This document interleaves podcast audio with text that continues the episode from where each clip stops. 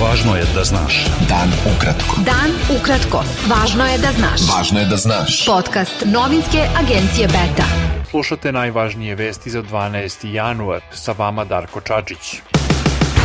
Nijedna poslanička grupa u Evropskom parlamentu ne može ništa da blokira, izjavio je izvestilac tog tela za Srbiju Vladimir Bilčik, povodom navoda da se Evropska narodna partija kojoj pripada usprotivila ideji da se naredne sedmice raspravlja o nedavnim izborima u Srbiji.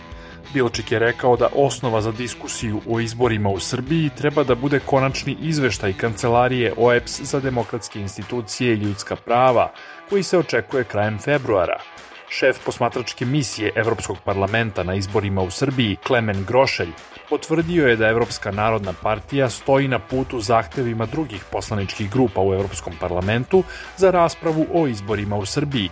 Grošelj je naveo da taj čin mnogo govori o političkim vrednostima i principima Evropske narodne partije i njenoj viziji razvoja Evropske unije i budućnosti Zapadnog Balkana. Srpska napredna stranka, koja je pridruženi član Evropske narodne partije, vrši pritisak na međunarodne aktere da se u konačnom izveštaju kancelarije OEPS za demokratske institucije i ljudska prava ne nađu sve nepravilnosti koje su međunarodni posmatrači zabeležili na izborima u Srbiji, objavio je portal Nova pozivajući se na saznanja iz diplomatskih krugova.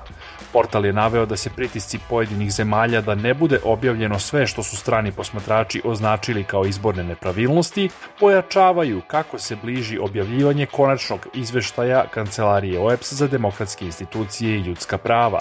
U tim pritiscima, kako se navodi, prednjače zemlje sa kojima predsednik Srbije Aleksandar Vučić ima bliske odnose.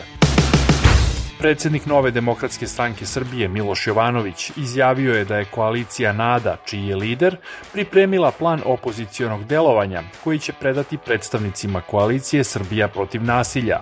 Jovanović je rekao da plan sadrži dve opcije, šta opozicija treba da radi ako beogradski izbori budu ponovljeni, a šta ako ne budu. On je kazao da su predstavnici koalicija NADA i Srbija protiv nasilja održali sastanak i dodao da će biti novih razgovora. Koalicija Srbija protiv nasilja objavila je rutu narednog protesta koji će biti održan 16. januara. Predsednik stranke Slobode i pravde Dragan Đilas naveo je da će na dan kada je ubijen Oliver Ivanović biti održan protest protiv nasilja, krađe glasova i prekrajanja narodne volje. Protest će početi ispred sedišta Republičke izborne komisije, odakle će okupljeni prošetati do crkve Svetog Marka da upale sveće za Ivanovića, naveo je Đilas. Podpredsednik Demokratske stranke Miodrag Gavrilović izjavio je da je podneo krivičnu prijavu višem javnom tužilaštvu koja sadrži 120 dokaza o nepravilnostima na decembarskim izborima. Gavrilović je rekao da je prijavu podneo protiv nadležnih u gradskoj upravi Beograda i predstavnika Ministarstva unutrašnjih poslova, zbog sumnje da su izvršili više krivičnih dela u vezi sa biračkim spiskom.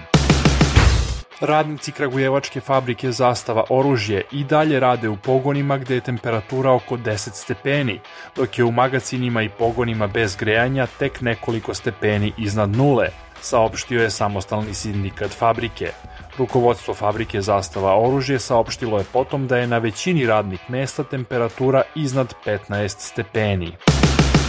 Sa Kosova će u prvoj polovini ove godine, usled liberalizacije viznog režima sa Evropskom unijom, emigrirati 28% građana, pokazalo je istraživanje Prištinskog instituta GAP. U izveštaju se navodi da će većina kosovskih građana otići u Nemačku i da u sektore koji će biti najviše pogođeni spadaju građevinarstvo, gastronomija, trgovina i proizvodnja. Beta. Dan ukratko. Budi u toku. Sjedinjene američke države i Velika Britanija napali su iz vazduha više položaja pobunjenika iz pokreta Huti u Jemenu. To je prvi udar na položaje pokreta Huti otkako je ta grupa počela sa raketnim i napadima dronovima na teretne brodove u Crvenom moru u novembru. Pokret Huti je najavio odmazdu i nove napade na brodove u Crvenom moru. Britanski premijer Rishi Sunak predstavio je u Kijevu novi paket vojne pomoći Ukrajini sa ciljem da uveri tu zemlju da joj Zapad i dalje pruža podršku, gotovo 23 meseca od početka ruske invazije. Paket vredan 2,5 milijardi funti obuhvata rakete dugog dometa, hiljade dronova, protivazdušnu odbranu i artiljerijsku municiju.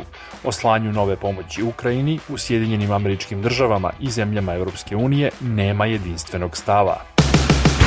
Telo Saveta Evrope izrazilo je duboko žaljenje zbog povlačenja Rusije iz okvirne konvencije za zaštitu nacionalnih manjina, navodeći da se na taj način više od 25 miliona pripadnika brojnih nacionalnih manjina u Rusiji lišava zaštite tog međunarodnog instrumenta. Savetodavni komitet Okvirne konvencije za zaštitu nacionalnih manjina izrazio je duboku zabrinutost zbog situacije u kojoj se nalaze pripadnici nacionalnih manjina u Rusiji, uključujući autohtono stanovništvo. Vaterpolo reprezentacija Srbije poražena je u četvrtfinalu Evropskog prvenstva od Mađarske na peterce. Posle regularnog dela rezultat je bio 10-10, a Mađari su slavili na peterce rezultatom 5 prema 4. Bilo je to sve za danas. Sa vama je bio Darko Čačić, slušajte nas i sutra. Pratite nas na portalu beta.rs I društvenim mrežama. Važno je da znaš. Dan ukratko. Podcast novinske agencije Beta.